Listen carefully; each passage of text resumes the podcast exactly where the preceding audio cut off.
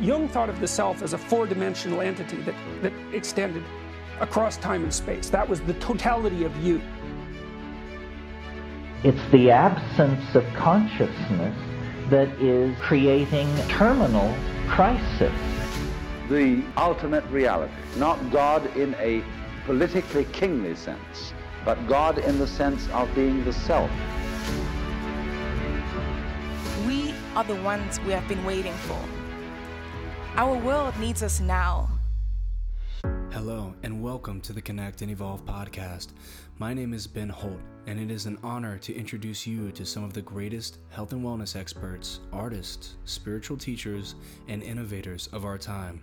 The intention of this podcast is to provide you with the necessary tools and understanding to create a beautiful life full of empowerment, abundance, and sovereignty for you and your loved ones. Through conscious conversations and guided experiences, we will be expanding to new horizons and discovering what it means to be fully expressed. So, thank you so much for being here, and without further ado, let's dive in. Yo, welcome back, everybody, to another episode of the podcast. Such a blessing and honor to have you here, and I cannot wait to share this epic episode with you today. Before we get into our guest, who they are, and their magic that they bring, I want to tell you about our sponsor for the day. Our sponsor for the day is Awakened Breath Breathwork Facilitator Training. I am the creator of Awakened Breath, and over the years of studying breathwork all over the world, practicing many different breathwork techniques, um, both myself and sharing them with others, Awakened Breath is the umbrella of the different techniques that I have found to be the most effective for everything. In this breathwork facilitator training, it's six weeks, it's all online, and we're building a community here. So, in this six week online training, you are going to learn the three pillars of breathwork relaxing techniques, activating techniques, and freedom techniques. You're going to learn over 20 different styles of breathwork that you can share with your clients, whether you're a coach, a therapist, a yoga teacher, Reiki practitioner. As long as you are a health and wellness professional or an aspiring health and wellness professional that is interested in breathwork, this training is for you. In this training, you don't just learn how to facilitate breathwork, right? Or one style of breathwork, but you become a breathwork specialist. This is what really separates Awakened Breath from other breathwork facilitator trainings. You learn so many different styles of breathwork and the foundation of those styles so that you know exactly what type of breathwork to share with your client to help them to achieve their intention. So, if you're passionate about breathwork and you want to start building a career being in service to the health and well being of others, if you want to become what I call an entrepreneur healer, then I invite you to go to connectandevolve.com forward slash breathwork and apply for the upcoming training starting April 15th. Let me know that you heard about it on the podcast, and I will give you a sweet little discount. Okay, my guest today is Mr. Ronnie Landis. This gentleman is a Jedi, he's a wizard, health and wellness professional. He's an expert and he's been in the field for a long time. You will hear his wisdom permeate in the podcast. We did this live in Austin, Texas at his house, and we were both sick. So please, funny enough, we were sick. We had caught a little uh, cold, and uh, it was it was a few months ago. Whenever the weather was pretty nasty, so forgive us for any any sniffles or any uh, hoarse voice. I had a hoarse voice at this time. Forgive us for any of that. And the content in this podcast is amazing, so hopefully you can overlook the sniffles and all that good stuff. So without further ado, Mr. Ronnie Landis. Enjoy, guys. Much love. Thanks so much for having me, Ben. Absolutely, brother. Thank you. Um, I'd love to just jump straight into kind of your backstory. I, I found you on Instagram and instantly realized that, oh, this is a brother doing the work, the the real work, and uh, really integrating a lot of fifth dimensional concepts mm-hmm. into the reality in which we live in. So, please just give us a backstory on what brought you to where you are right now. Yeah, cool. Um, great way to introduce it, by the way. Thanks. so, I'll give you the the short story. So, um, when I was a kid, I was raised in martial arts. Mm-hmm. I've been in martial arts since I was four years old. Bruce Lee was my surrogate male role model. Nice. And um, something just clicked when I was a young kid and I watched the movie Enter the Dragon. Mm. And it was like something archetypal within my subconscious brain clicked on And uh, from that moment, I became just obsessed with martial arts and fighting and combat and, and also the philosophy of martial arts and Eastern, you know, it, it got into like Eastern spirituality and mysticism and, and um, you know, Taoism and things of that nature. Uh, uh, Bushido, the samurai philosophy and culture. And that was a lot of my upbringing. And I was traditionally raised in martial arts through karate and taekwondo and studied many, many other arts along the way. And then when I was in my late teens and early 20s, I was competing full time in taekwondo and also running a martial arts school. Hmm. So I had about 500 students under my belt as a head instructor. Wow. And I was also competing full time as well. And my aspiration was to go to the Olympics. And so I got into the health thing because I had a series of knee injuries. So when I was 18, I had my first knee injury. I tore a piece of my MCL on my right knee through overtraining. And that taught me a valuable lesson about slowing down, pacing, um, becoming more effective with my training, and then also looking at sports performance from a nutrition perspective. You know, looking at how food affects the body, affects recovery, you know, inflammation, things of that nature. And so that kind of started that part of the journey. And then, long story short, I had another knee injury, and I was playing basketball all the time as well. That was another passion of mine. And then I had another knee injury on my left knee. It tore a piece of the cartilage in my ACL. And so, going through the recovery process of that, I got really deep into real rehabilitation, therapy, corrective exercise, um, learning more about physiology and anatomy and the muscular system, and um, you know, from a fitness perspective. And then, you know, one thing led to another, and then through YouTube University, I got down the rabbit hole of holistic health and nutrition. Mm-hmm. And then it started off with the raw food world, you know, getting into the raw food diet. Mm-hmm. And that opened up a massive, massive rabbit hole for me. Mm-hmm. And I went deep into cleansing and detoxing and alternative therapies for healing quote unquote incurable diseases Yeah. cancer, diabetes, heart disease. Um, every single you know digestive infection hormonal dysregulations nervous system imbalances um, psychological and neurological problems i got really fascinated with how to heal the body and then eventually that got into healing the mind Yeah. and then I, then I was able to figure out that the two are inseparable you know when you heal the body you also heal the mind and when you start to heal the mind you you spontaneously start to heal the body as well Right. so they work in tandem together and then I, I realized later on that they're actually one and the same Right. the body and the mind are actually the same and the biggest problem is that in our hyper intellectualized culture we have developed um, uh, we've developed a, a compensation strategy if you will for dealing with stress and trauma and anxiety and all these these internal uh, conflicts, these internal tensions, and we've disassociated from the body and split off into the mental sphere, Right. split off into the element of air without learning how to ground into the earth. Mm-hmm. And there's also a deep metaphor there, which is actually getting grounded on the earth. Mm-hmm. And that was part of my healing process with my knee recovery was getting barefoot on the earth. Mm-hmm. I read a book called Born to Run by Christopher McDougall mm-hmm. as I was going through the raw food cleansing path. And so, you know, that that what opened up for me and changed my timeline from being a professional athlete into becoming a professional holistic health practitioner, a professional nutritionist, an author and a speaker was I basically just asked myself a question what would happen if I adopted a 100% raw food vegan diet? I didn't really know anything about it other than I was hearing all these stories. And the way that it came to me was that this must be the thing. Yeah. Because I have never heard this before. So I was like, I'm hearing all these incredible stories about healing, you know, people that had like, that were overweight 400, 500 pounds. Yeah. And within a year or two years on juice cleansing, they were able to to knock that down and and you know um, healthy weight. yeah yeah balance balance out and and you know basically get their their health and their life back and i was blown away by this Mm-hmm.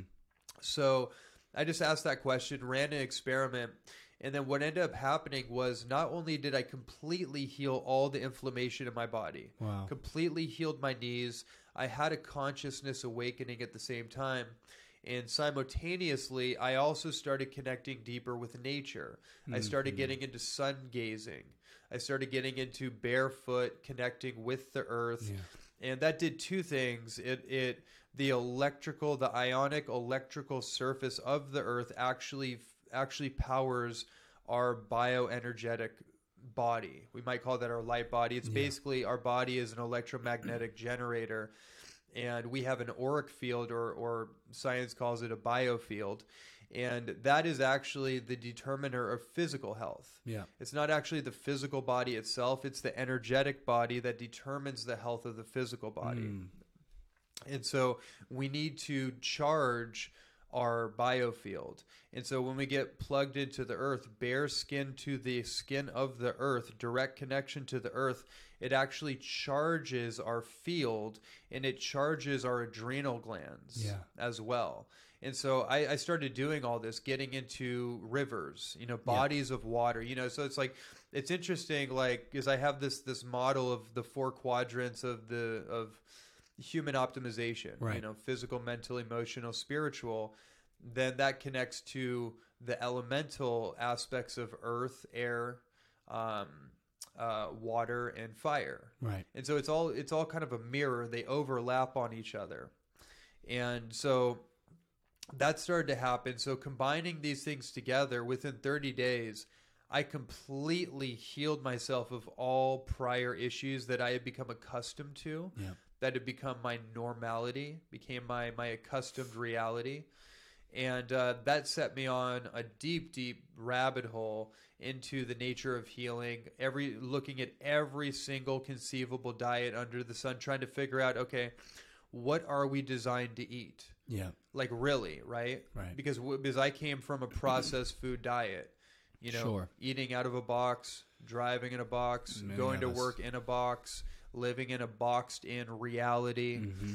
And that's pretty much what most people live in as well and so as the boxes started opening for me then i started to question everything Right. and um and that's kind of how i started the path and that was about 12 years ago Awesome. and you know speeding up to today it's like i've i've i've gone through every single thing i could i could look at when it comes to all aspects of holistic health and then looking deep into the nature of trauma um, all forms of trauma um, sexual trauma childhood trauma um, you know uh, st- deep somatic stored trauma you know, stress fractures psychological issues you know et cetera et cetera. And my, my quest has been about how to integrate all these things together to create a lifestyle of not just healing but of human evolution. Right. and en- embodiment Awesome, brother. Well, I'm super excited to touch on the map that you've created, the four quadrants.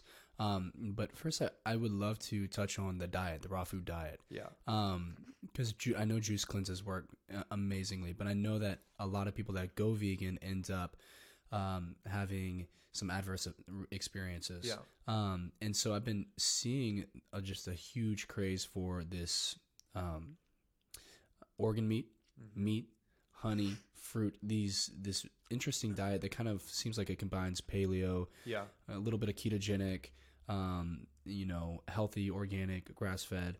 And I wanted to kind of get your your opinion on that and, and what you experienced with the raw food diet. Maybe because I'm sure you shared it with a lot of other people and they had experiences themselves. Oh, yeah. And then what your thoughts are on like stuff like organ meat, for example, and steak. Yeah. Well, so I've gone through a full scale like evolution in my own journey in that over the last 10 or 12 years. And it started out for me in the raw food diet. And I've written many books and given hundreds of lectures and um, been around like the top people in that world. Yeah. And so I've, I've seen it from a particular timeline at its height. And then I've also been in the health world to see these trends kind of like a bell curve. Yeah. And I've seen what's stuck and I've seen what's gone and I've seen the the balancing out of the extremes. Mm-hmm. So then you have like so for example, like an extreme would be like an all like a 100% raw food all vegan, leaning towards fruitarianism Yeah. would be like the extreme extreme. Then the other side is like pure carnivorism. Like absolutely no plants. Yep. Right? It's just pure and then and then I'm sure there's there's there's subdivisions of that where it gets even more refined out. Sure. And so you have the extremes. And what I've learned about the extremes in diet is that you can play in the extremes, but ultimately you're looking for the middle way. Right. You're looking for the balance point, the homeostasis point that's going to help you regulate and balance out as a daily thing. Right. And there's there's two there's two things that I I I share with people to help them determine what's a good approach for them and what season and cycle they're in. Because everything is dependent on where you're at, what your goals are, what condition are you coming from. Um, everybody is very unique metabolically, digestively, hormonally, psychologically. Some people psychologically are not going to be able to do a certain type of diet. Right. Their human design may not actually allow them to do a certain type of diet um, because their actual their their nervous system is not designed to to play in the extremes. Right.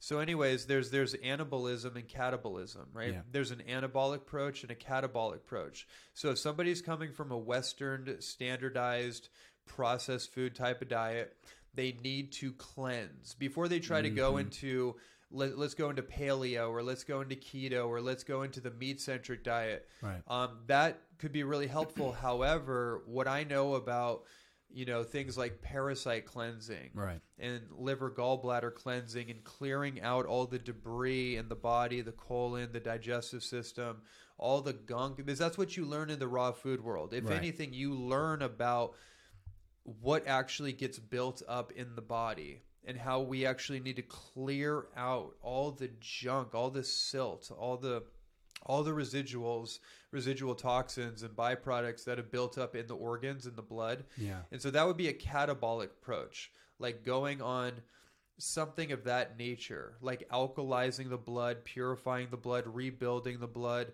clearing out the the organ system, the kidney, the colon, etc., and doing that for a certain amount of time. And that will be incredibly powerful for people because it lightens the load. Right. So in that case, we're going from an extreme of a standardized junk food diet and we're just we're cleaning everything out. Right. Now at some point from there, once somebody's cleared out the foundation of their body, now we can build back on a clean foundation. Right. Because then the the challenge there is a lot of people feel so good that they associate that to the diet, Right. which is a logical association Sure. but it's it's it's a piece of the puzzle. Mm-hmm. So now it's like, okay, now what are how am I going to rebuild my foundation? And then that's where we start to look at you know upping the density of our diet and eventually that will lead most of us as it led to me after 10 years of being a vegetarian it led me back to sustainable ethically harvested animal products Yeah. And um, that was a profound experience that I had re reintegrating back into that Right. and then I, I ended up experimenting with kind of a, a pseudo carnivore type of approach Mm-hmm. um, for about three months, and then eventually that felt really heavy for me. Right. So then I found okay, cool. Like I'm, I, I, I refed myself. I, I took some time to refeed and get my body kind of saturated with um, high grade animal nutrients, and then I was able to find the balance point. And um, that that would be an anabolic approach. That would be a growth. So- the whole thing with the diet is we're trying to find the the um, the Goldilocks position, the balance point between anabolism and catabolism, and that's how you master the diet equation. Is if you can just think in those terms of seasons and cycles, summertime, spring cleaning, summertime. Okay, cool. I'm gonna. It's gonna be more more like sweating, Yeah. more perspiration, more more more hydration, more, Salads, salads, watermelon. light, yeah, right, and just light stuff. Then you get into winter and fall. Then you're loading up more. It's more of a. It's like feast and famine, right? In a natural, like in a natural, aboriginal, indigenous, survivalistic setting, right? Seasonal eating. It'd be seasonal eating, Yeah. right? Yeah. And and um, one other thing I want to say about this too, I have to mention, um, because one of the things I was trying to figure out for many years was like, why do people believe what they believe? Mm. You know, this is the first time in human history that we actually have the luxury to even choose a diet, Mm-hmm. an eating approach. Yeah. That is completely lost on most people. Yeah. That, that was never actually an option for people. Every single diet was based on their situation and circumstances What's and what available. they could procure and gather and hunt or Mhm. or forage. And we have the luxury to pick all these things. And I look at certain things like the, the paleo diet, and it's kind of like it's. I, I look at it all and kind of get a. I, I kind of like. I, I have to just smile and laugh. I, I get it. It's convenience packaged. It's it's marketing. But Sure. this idea of like having like a paleo caveman on the gluten free cookie or something, Yeah. um, you know, I, I, I smile at it, I poke fun at it, only because I want people to understand that this is it's it's an experiment that you run on yourself based on health, Yeah. not based on dogma, not based on anything other than I'm going to run an experiment on myself to see what works for me Yeah. so I can actually fuel myself I can get vibrant I can get vitally healthy in my body so I can do a mission Yeah. Exactly. How, how how good do I feel in my body? Exactly. That's the only thing that you really need to ask yourself. yeah That's awesome. So it seems like the raw food diet and the juice cleansing is really the detoxification process. absolutely So the raw Yeah. food diet, people, as you said, people would get lost in that, thinking that, Oh, oh, yeah. I feel good because of the diet. No, it's really just because all those cheeseburgers are now out of your system. yeah yeah well it's it's both Yeah. It's both, and we we could do a deep dive into that. But the mm-hmm. the thing with living food is that there is actual what's called biophotonic life force energy. Yeah. And biophotons are essentially packets of light that charge our cells. Right. And people can go deep into like Fritz Albert Popp and and like um, like study like biophotons. Essentially, what comes from the the frequencies that come from the sun Right. and that's what charges our cells. That's actually where real energy comes from. And you know, like ATP and the the Krebs cycle, like Yeah. that that that that's all true. But it's actually the photons of light frequencies that power the cells, and that's what's transmitted into the plant itself Right. and then that's what we're we're receiving particularly from like a cold press fresh juice Right. for example um so so there so there's there's both you are getting you are getting a nutritional component and you are clearing things out Right. um, the challenge with that is though you can't really build a, a sustainable structure long term on just plants. Now, I, I did it for a while, but but mind you, I'm not doing that anymore. Right. Right. Um, you you need you need to have an integration. Mm-hmm. Um, so yeah, So I'm curious, the biophotons that correlates to the Krebs cycle, the ATP, our energy source, yeah, is that's obviously in correlation with photosynthesis. that, that's right. Okay. That's and, it. and so my question is something I've been learning lately, you know, just how necessarily eating oats and eating nuts and eating even spinach and green Mm-hmm. leaves may not be good for you because they have this defense mechanism. Sure. And, you know, what we've been taught our whole life, like the healthiest thing we can eat is a salad. Right, right. So how does that work in correlation with something like spinach? Okay, that's a great that's a great question to address. So, one of the reasons that we domesticated these plants and hybridized them is to start weeding out their their toxic alkaloids. Okay. The the toxic components that make them inedible. That's one of the main reasons for domestication of of lettuce, right? An actual wild lettuce is very small and Right. it, it has opioid compounds in it.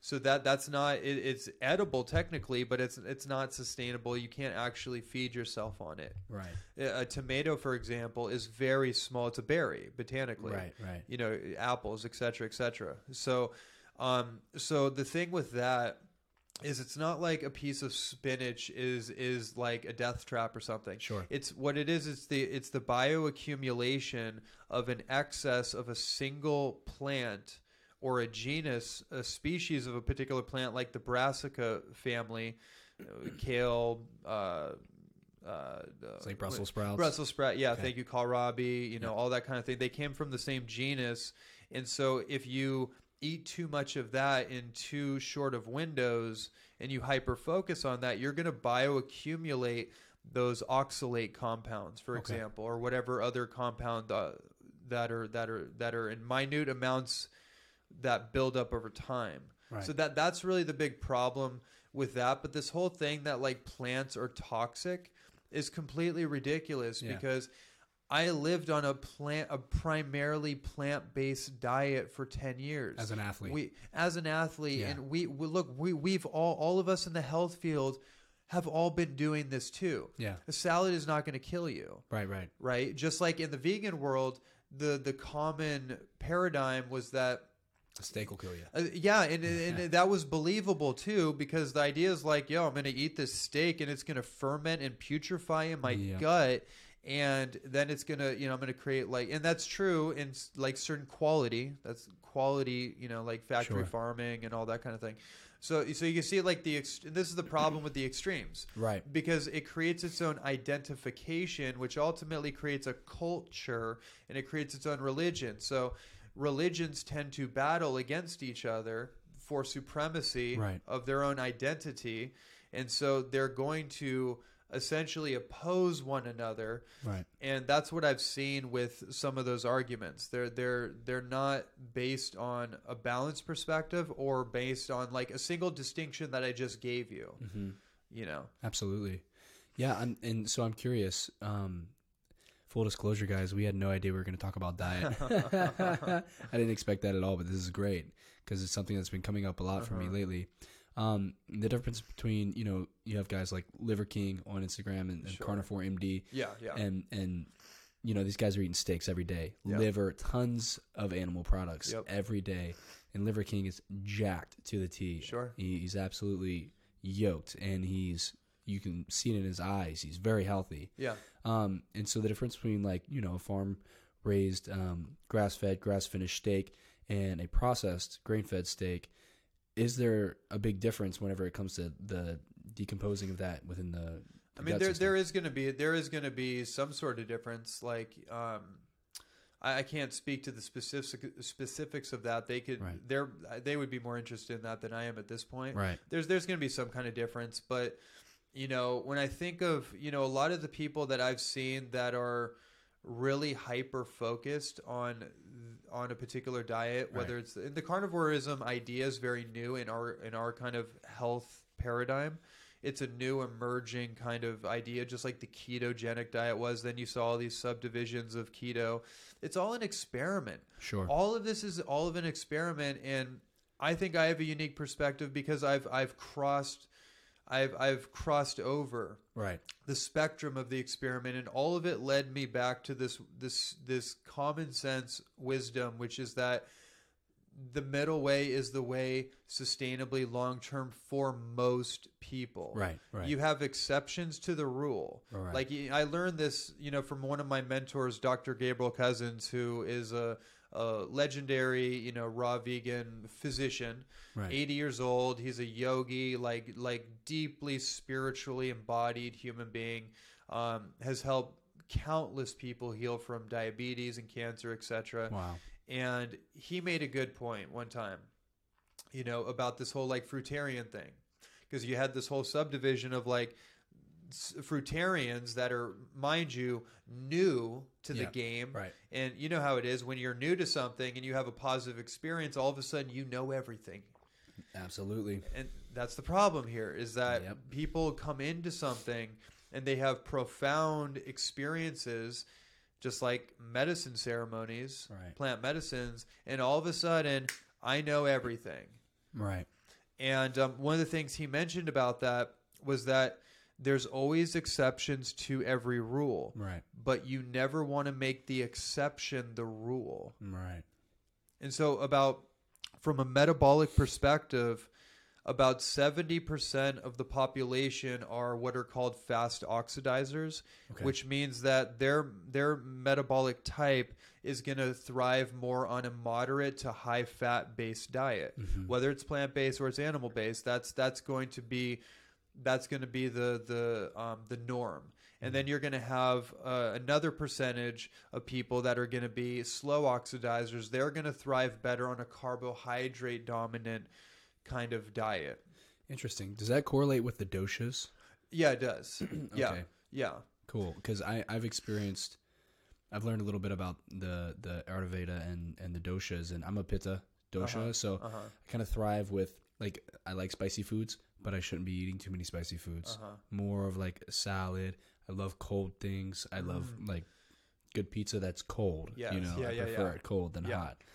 Um, so I'm curious if if you have anything to add on that.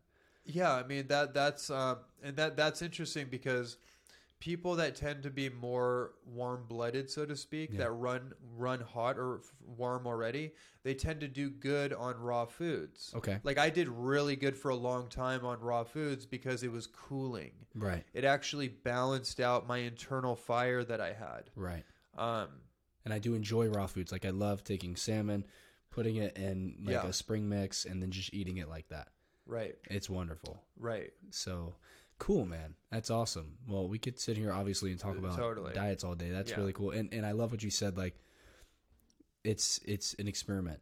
And it's like the next ketogenic diet. It's like the iPhone 12 and then the 13. Because, it, because what happens is you develop an identity around it, Yeah. and you're, and then all of a sudden it, it dominates. It, it creates a filter in which you're looking out at every other option. Right. It becomes like black or white or, or like this or that, and this this is the ego. right. Yes or no is ego. Right. And so what we have to do, and what medicine uh, medicine work is so good at doing, is it dissolves boundaries, Right. And it creates an inclusivity where all things have a purpose, and then it takes the the whatever the story or the the identity away from it, and then it just becomes a tool. Is Yeah. this tool what? it- What's the tool that I want to utilize right now? Yeah. Wow. I think if Liver King uh, got told by his physician that he had to go on a raw vegan diet, he'd just kill himself. As you said, the ego, you know, it's like, I'd love I'd love to see some of these people like you know I'd love to see them before and after like Yeah. a, a series of ayahuasca ceremonies for example yep. and I'd love to see how how their perspective on things shift as those boundaries get dissolved and a more maybe a more broader awareness is created Right. And just paying attention to what your body wants and what it what it what it needs and right tapping into that and being connected with that. Um, that's been really important for me. And I was allergic to red meat for years. I don't know if I got bit, bit by a Lone Star tick. They have a tick that you get bit by, Oh, and then you have an allergy to red meat. But I've been noticing that I've been since I've been doing a lot of detoxing with kambo. I've been able to reintroduce red meat into my diet. yeah interesting Yeah, and and it's been you know sometimes I'll be like, oh, steak, like gotta have a steak, man, Uh-huh. and it's so nourishing and so so good, you know, grass fed, grass finished steak, and so it's interesting. But I want to move forward, and Uh, I, I'd love to touch on your book, bro, because it's this is something that you recently created, Yeah. um, and it's awesome. You have a copy for me, which I'm really excited to dive into it.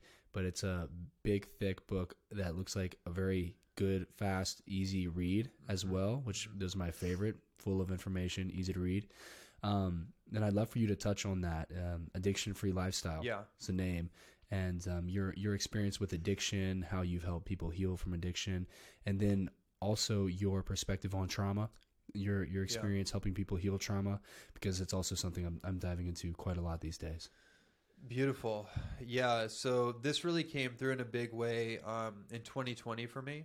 Or yeah, 20. Yeah, it's, it's all blurred to me now, but it is. Right. It in that time period, it really came to a head for me, and I've been looking at addiction and trauma for many years.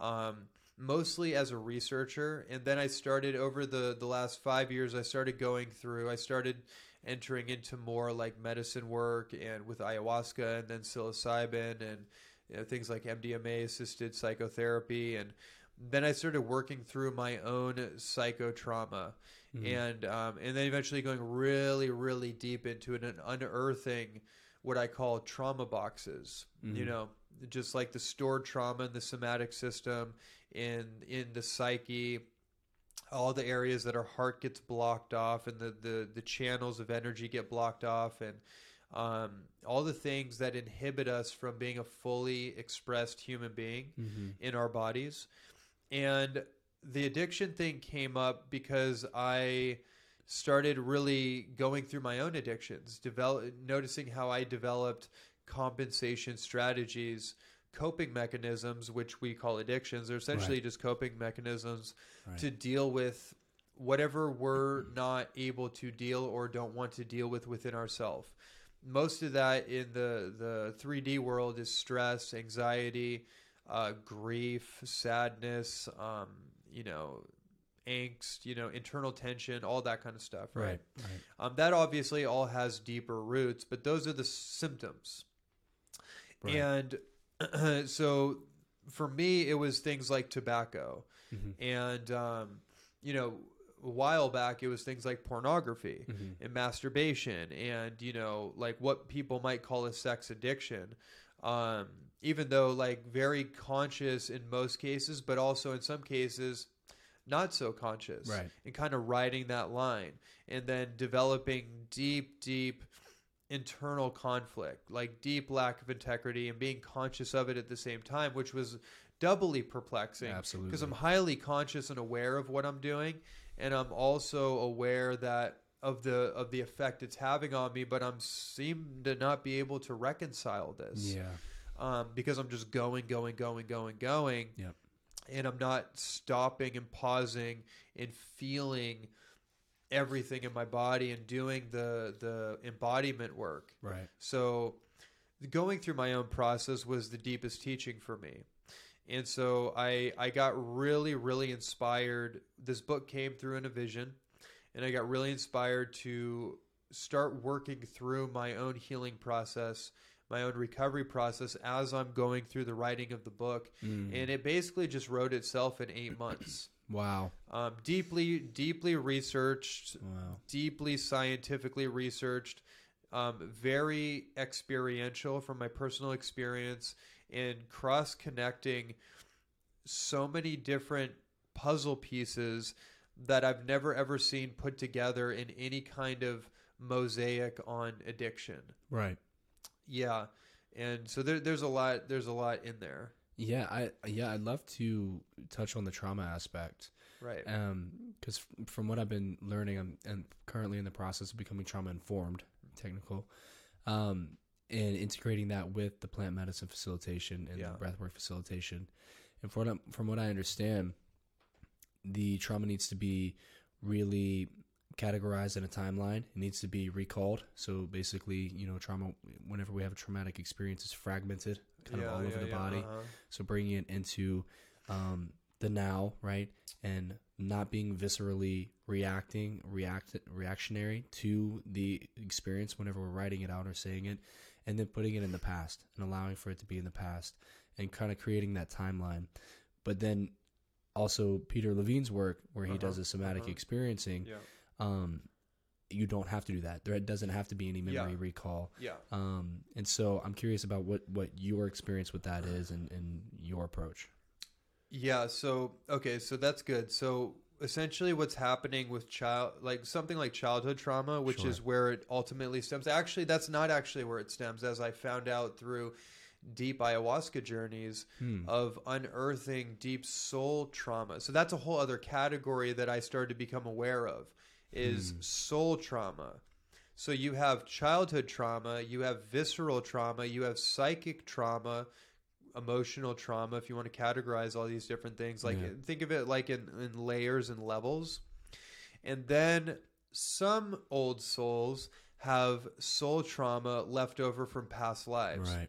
we could go deeper into that i, I could I'd do an to. entire episode just on that subject just understand we have been here beyond beyond this life in this body That is actually a scientific fact Yeah. that that actually put that in the book by the way there's a little there's a little snippet on that um so Go as deep as you want into that, bro. yeah Seriously. well so so just just understanding that there are levels and layers to this thing called trauma yeah. and so it's it's a journey it's Right. it, for me it became a quest this became a quest for me to excavate all these aspects of self that were unresolved and that were creating uh that were creating problems in my life through subconscious patterns Right. and it wasn't and, it, and so it's not so simple of like okay like i have this addiction i have this habit i just want to stop it for some people it is that simple Right. you know um, but if it's if it's used as a way to medicate a deeply embedded trauma response then we have to understand that the addiction is not actually the problem. The addiction is an attempt to solve the problem. Yeah. The problem is that we have a, a void or an internal disconnect or dislocation within ourself that can only be it can only be satisfied through love. Mm-hmm. Um, and that and so that that's that's the journey is the journey of love into self and, and Right. having so much love for yourself that you're willing to actually explore all those aspects that were previously unheard and unseen and unfelt. Mm. And so this point that I wanted to mention though about, you know, let's say childhood trauma for example, Mm-hmm. what what ends up happening from a from this timeline perspective is that you know, time in of itself is a construct. Time is not real. The numbers you have on your watch, the, the the Gregorian time management system, the calendar is is essentially made up. It's an attempt to organize a concept of time through through through scales and numbers Right.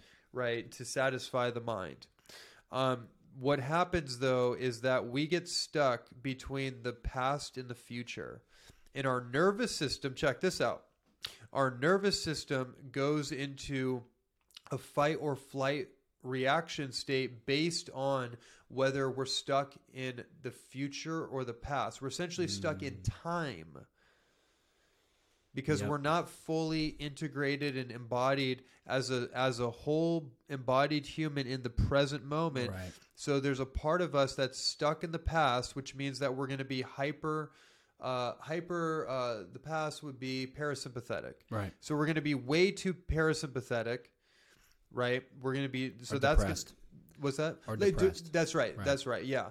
It, um, you know, mulling over the past, depressed, compressed, Apathy. apathy, lazy, passive, all that kind of thing. Mm-hmm. Um, then you have the the the hypersympathetic system, which is like always thinking about the future. So anxiety, Yep. Feeling rushed, feeling like there's not enough time. Yeah. Where's all the time going? Yeah. That kind of thing, right? And so I'm just I'm just like I'm just weaving this this whole thing around Yeah, time yeah. together to get to the point which is that what what happens with a childhood trauma for example is that when something had happened to us whether it's a sexual trauma it was some sort of abuse whatever it was the the emotional impact that was made on that child was crystallized and imprinted within the the somatic system of that child because they didn't have the ability to process it effectively. Right. They didn't have the nervous system do it, Right. let alone the guidance, right? So it Right. made an emotional impact, and it, it it so there's a there's if that was never healed and integrated, as we go through the developmental years into adulthood, there is an emotional piece of us that has been undeveloped and is actually stuck at the moment of that imprint. Right.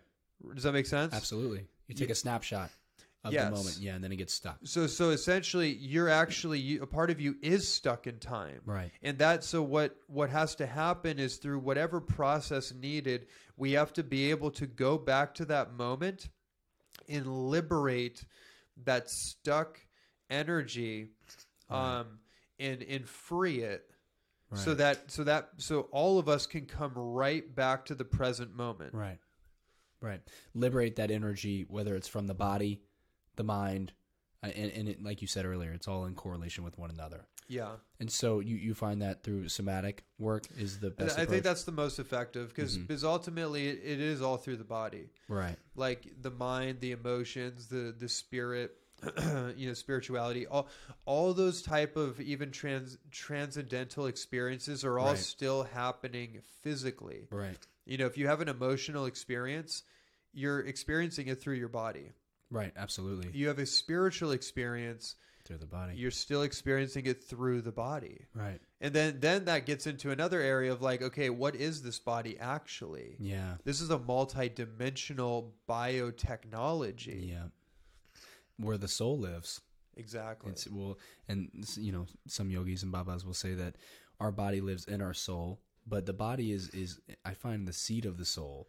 Um, and that's really interesting. You know, especially with the plant medicine work, it correlates really well with trauma because with trauma recovery, whenever people, whether they do cognitive behavioral therapy or EMDR, um, then what they do after that for the integration of it all is yoga Yes. or yes. qigong or or different styles of breath work, uh, but primarily yoga. And really, you know, a lot of people who have experienced um, sexual abuse have trouble getting into poses, and then they start to really integrate into feeling safe in those spaces. Right. And then that safety's in place, and then they can fully integrate that experience, and there's no longer that loop. Just The, the loop. Yeah. Right. Exactly. Yeah, and and it correlates really well with you know, say you have ayahuasca experience.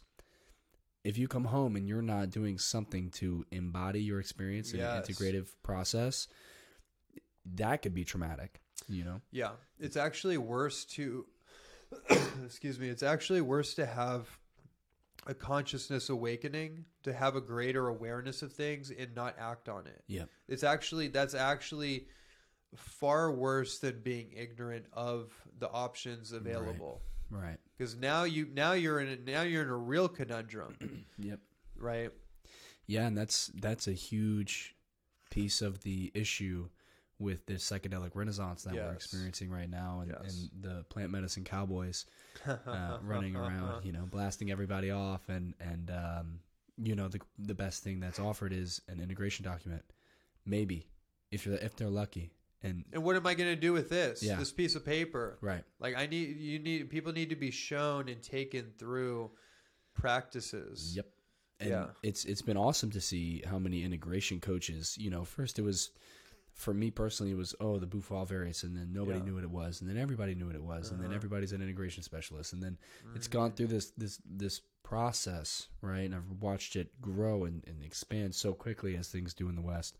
Um but in and so what I did initially very quickly I was like, oh, there needs to be like a something that is being given to these participants, these patients that are coming in, um, because they were going right back into the streets of New York City, Right. which is, you know, really, really intense, obviously, and their nervous systems is wrecked. Um, so I created a, a document which basically, you know, had the different steps for integration, getting lots of nature, putting your bare feet on the earth, um, taking time for yourself, taking salt baths, journaling, you know, these basic integration pieces, but then links, boom, boom, boom, boom, boom, you know, yoga with Adriene. yeah, yeah. Go to go do yoga with Adriene on YouTube, you know, and I tell everyone, and then now we've integrated film uh, videos of our facilitators cre- doing these flows, and so people can just access it. But still, it's not enough. Yeah. You you need Yeah. somebody there saying, "Hey, you know, I got you. It's all good. You're safe. Do this yoga flow today. You've got this. You know, whatever the integration coach is going to say."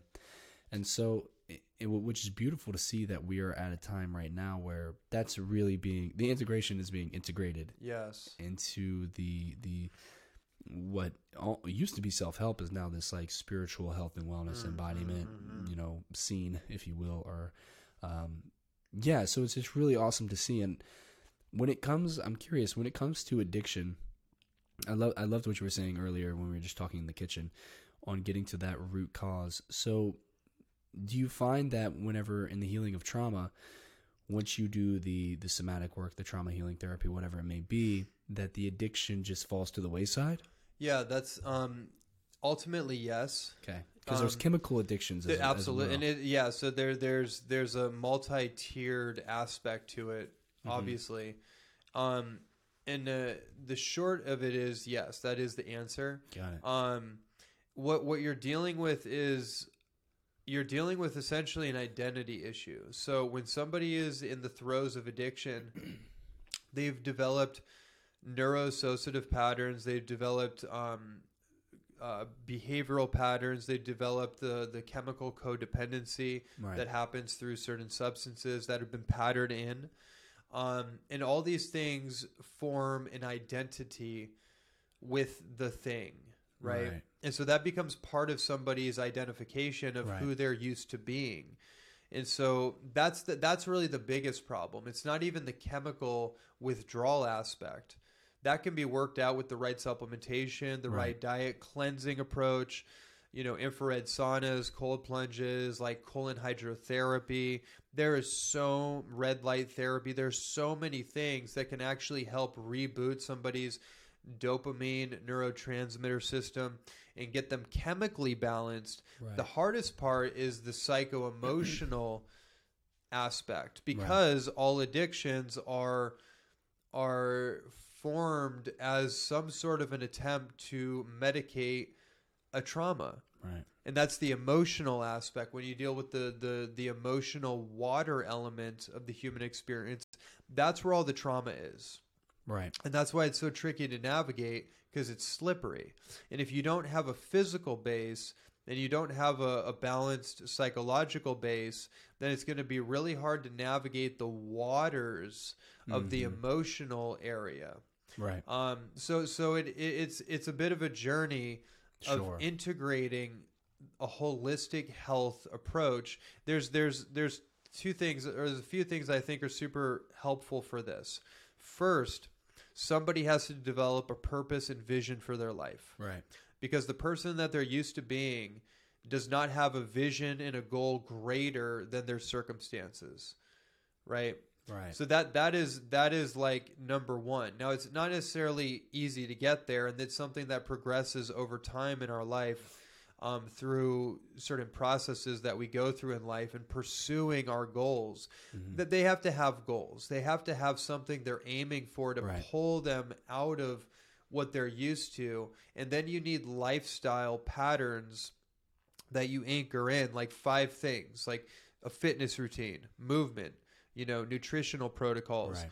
getting clear on your sleep and recovery patterns starting to create rituals for getting to sleep and waking up in the morning by the way Yep. going into like a breathwork practice a Yep. cold shower Morning routine. meditation a morning routine doesn't have to be just something to just get your energy moving in a direction so you can create momentum Become present in the body. yeah, exactly. Yeah, and yeah. the, the the consistency of the thing creates momentum, and that momentum force will start to create a greater force than the the the compressive force of the addiction. Right. A positive force is always greater than a negative force, but you have to do upfront work first because the negative force has been so patterned that it's a bit of a wall that you have to push against. Right. So you just have to know that going in is that you need a certain amount of time that you are going to consistently and maybe even relentlessly put enough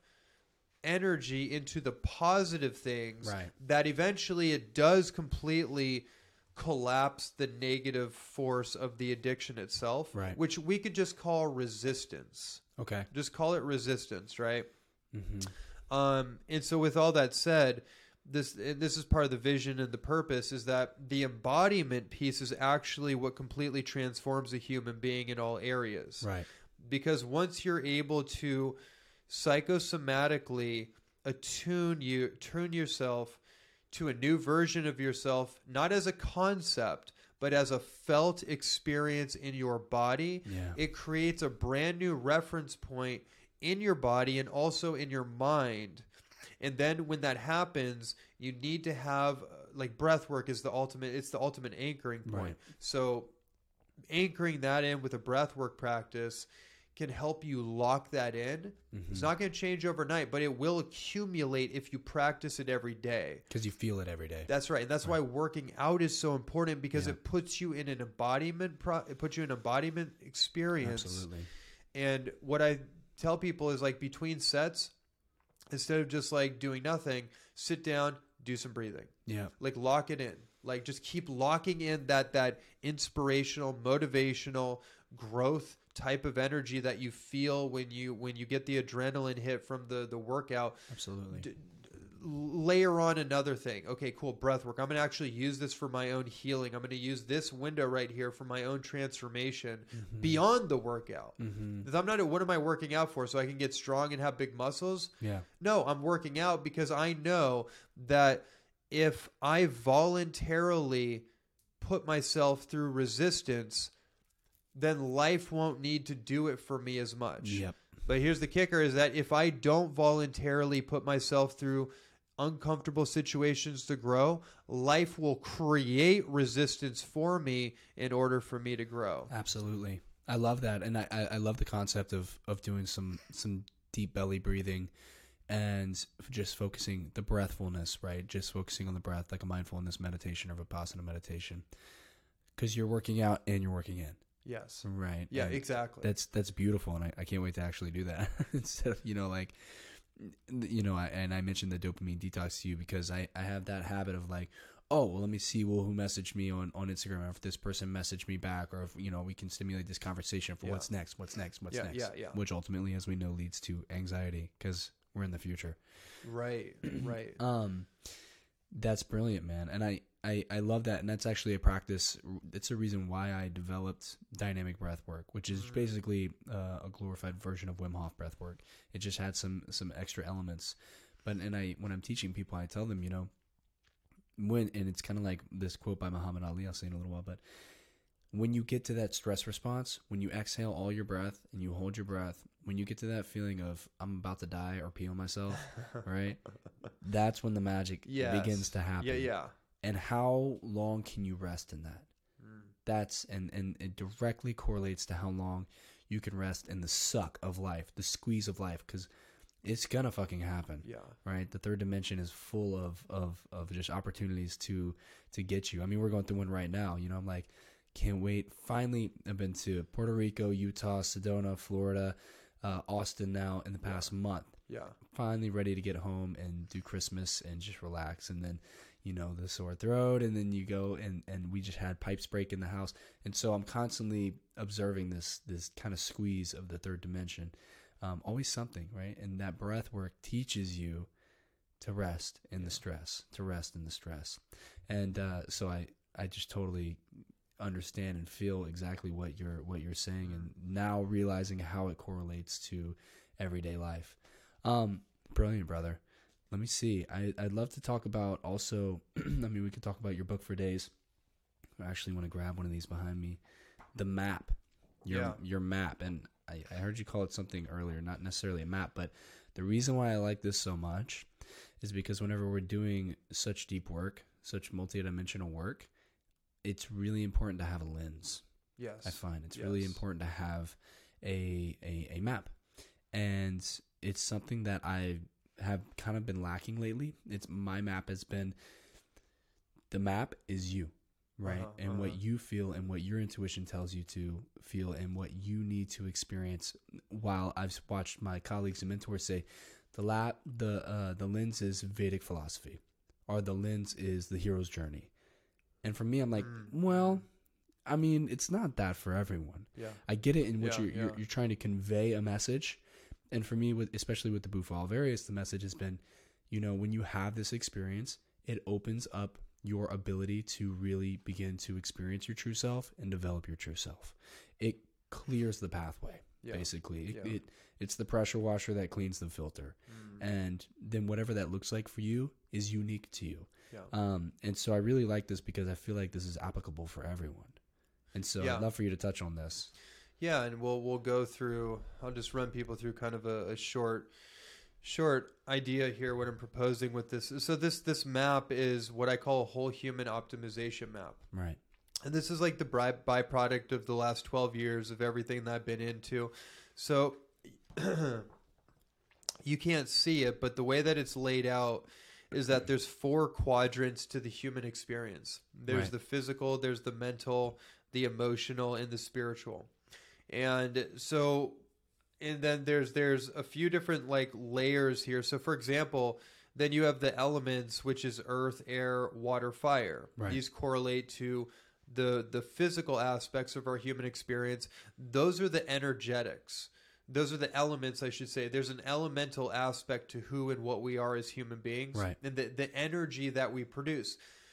Uh, case in point, your zodiac sign. Right. So your your sun sign is your dominant zodiac sign. I'm a sun sign Taurus, so that's an earth sign. Mhm. Then I have a Gemini and I have a Capricorn. So two earths, one air. Right. That's helpful information to know. It is. So then I know for me, I'm my personality structure is dominantly earth and air. Okay. And so physical and mental Right. which is absolutely true about me. Right. And so those so then those two areas are the first two to integrate the mind and the body. Mm-hmm. And then in the map there's a whole series of specific um, departments. So for physical, it's nutrition, movement, strength and flexibility training, cleansing, detoxification, somatic release processes, sleep and recovery rituals, and then nervous system integration. That being the core is the integration of the nervous system itself. Right. And so you would say that does it correlate to the zodiac system? So, for example, I'm uh, Aquarius Sun, and then Virgo Moon, and then uh, Cancer rising. Okay. So mental, physical, emotional, earth, water, air. Um, Absolutely. not in that order. So I would kind of want to focus more on these aspects in my life in order to be grounded. Yeah, and it, yeah, th- those are going to be your foundation. gotcha. That's going to be your foundation. So as you move into like the emotional water element, then you're dealing with things like healing attachment wounds, Mm-hmm. core wounds, mother father wounds, emotional intelligence training, um, sexual trauma, inner child integration. We get into more of those emotional aspects Right. of the human experience. Um, like a Pisces, Cancer, Scorpio is going to work specifically in those areas. And I know Mm-hmm. many Pisces and, and Scorpios, and they're all water dominant, Right. mutable signs. Right. So it is interesting how that all does play um, Mm-hmm. into it. But ultimately, the whole idea is to become a fully integrated human being. Right. It's just you know what your foundation is that you that you rely upon, and then that gives you the ability to navigate the other quadrants um, more effectively. Right, because it's interesting because a spiritual fire. Um, I don't have any fire signs in my in my zodiac. Well, there's like three different zodiacs, I think, the Sure. Western, Eastern. Yeah. But the sacred medicine, Uh-huh. reverential prayer, music, dancing. I'm like, oh, this is me. yes yeah because here's the thing they they all they all f- they all start and end with the body gotcha. so that's the whole that's kind of the map is that you start with the physical body Yeah. and you navigate through the other realms but it all is it's all there to integrate the body as a multi-dimensional Hmm. uh, as a multi-dimensional human in a physical body Right. so we oh so we're not. we're not trying to get out of our body we're trying to ascend into the, the the levels and layers within the human experience Exactly.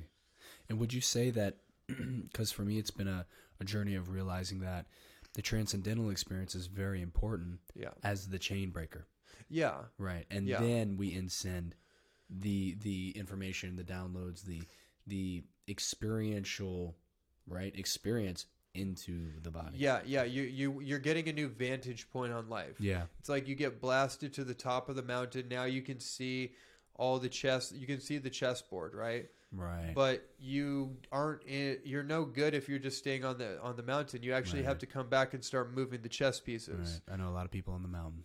Totally. Yeah, and it's like we we try to live up there because it's it's easier, but that's that's also hyper intellectual. Right, right, Like right. to live up on the top of the mountain where where the highest altitude of air is.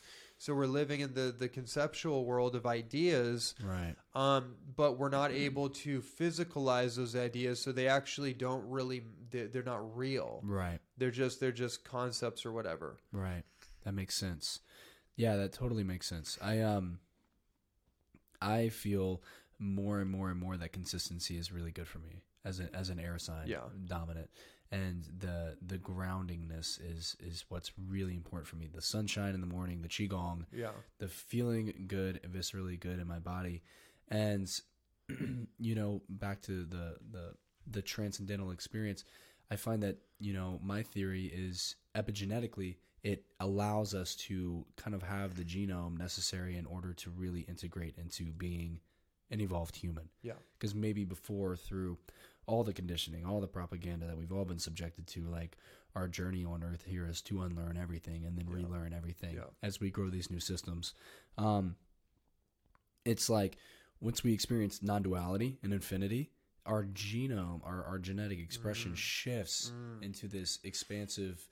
It has this this vastly different capacity for life, and it's like with that new capacity, then we can really integrate into what it is to be an evolved human. Exactly. Exactly. Yeah, we're yeah, that that's perfectly said. It's like so all the the nervous system work and even the trauma work, like so the the level of of the paradigm of like the trauma world and addiction world is at the level of healing. Right.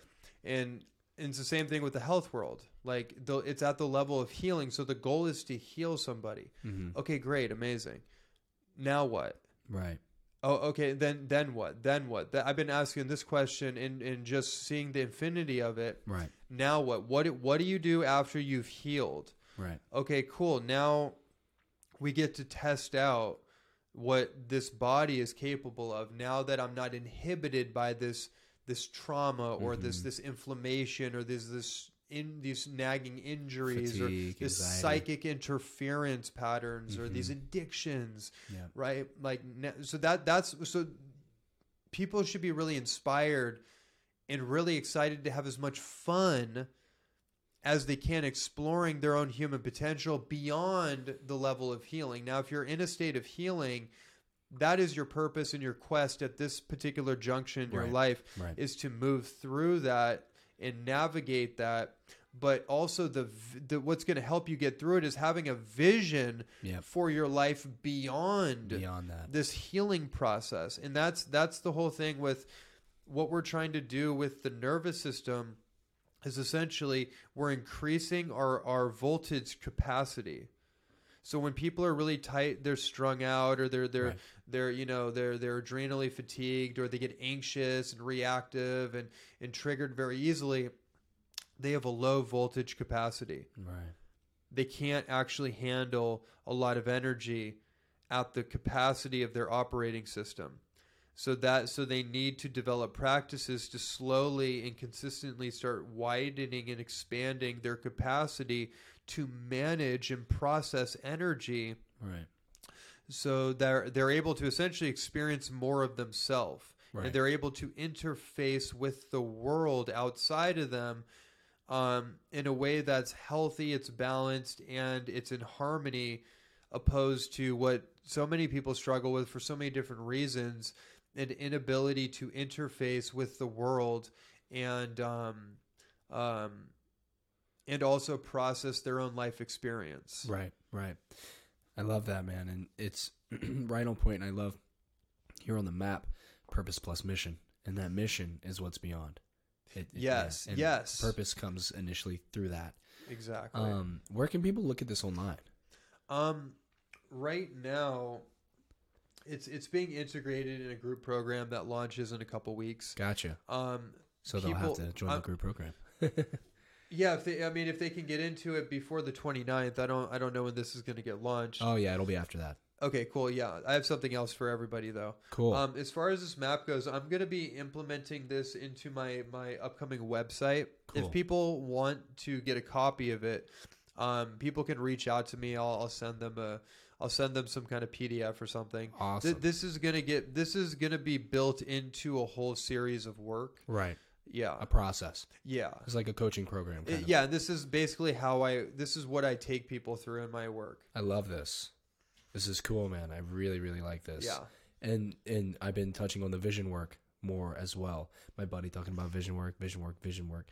And I've been doing my own form of vision work with affirmations and manifestation and, and visualization and, and connecting with that.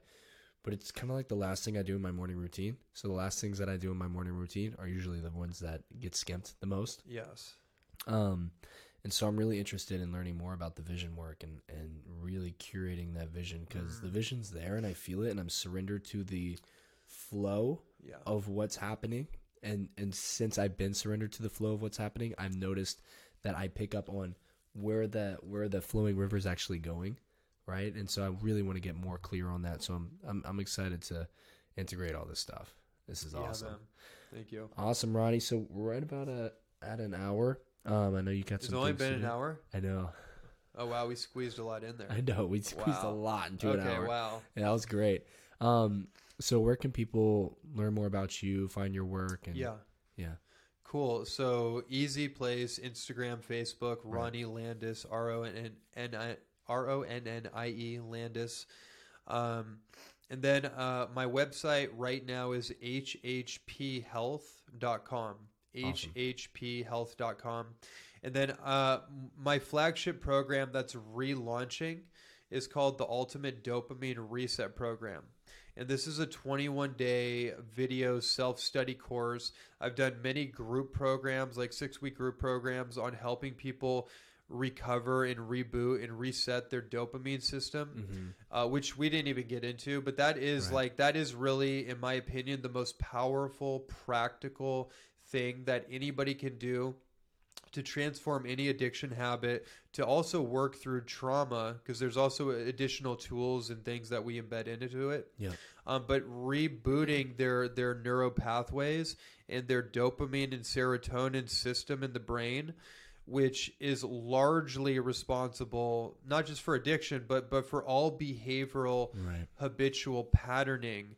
Um and uh, that that's a that's an amazing program. And that so this is going to be relaunched potentially by the time that this comes out You think by February ish? Oh, before that, yeah, in Cool, cool, January. in. January, I'm, I'm trying to get this out as soon as possible because So it'll be ready th- this the inspiration on this is like on fire for me, Awesome. and this is such a powerful piece of the puzzle, and so it's a simple program. It's a self study course, and it's kind of like my solution to people, especially with social media the digital dopamine distraction, all Mm. forms of, of you know all forms of the pro- just all the, the the things that we all struggle with. Food, porn, cigarettes, everything. That's right, all All all, of of it. And the in the deeper the deeper chronic issues that lie underneath the surface of that.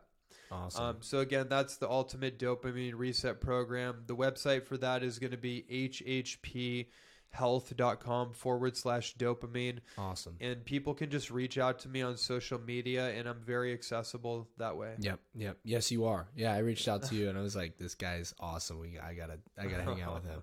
So, thank you so much, brother. yeah brother I feel like we're gonna, it. we're gonna have to do another one of these and, Would love to. go deeper into the dopamine because I need it. yeah we all do yeah, Yeah. seriously. All right, thank you guys for listening. Appreciate you so much. And Ronnie, thank you so much again, brother.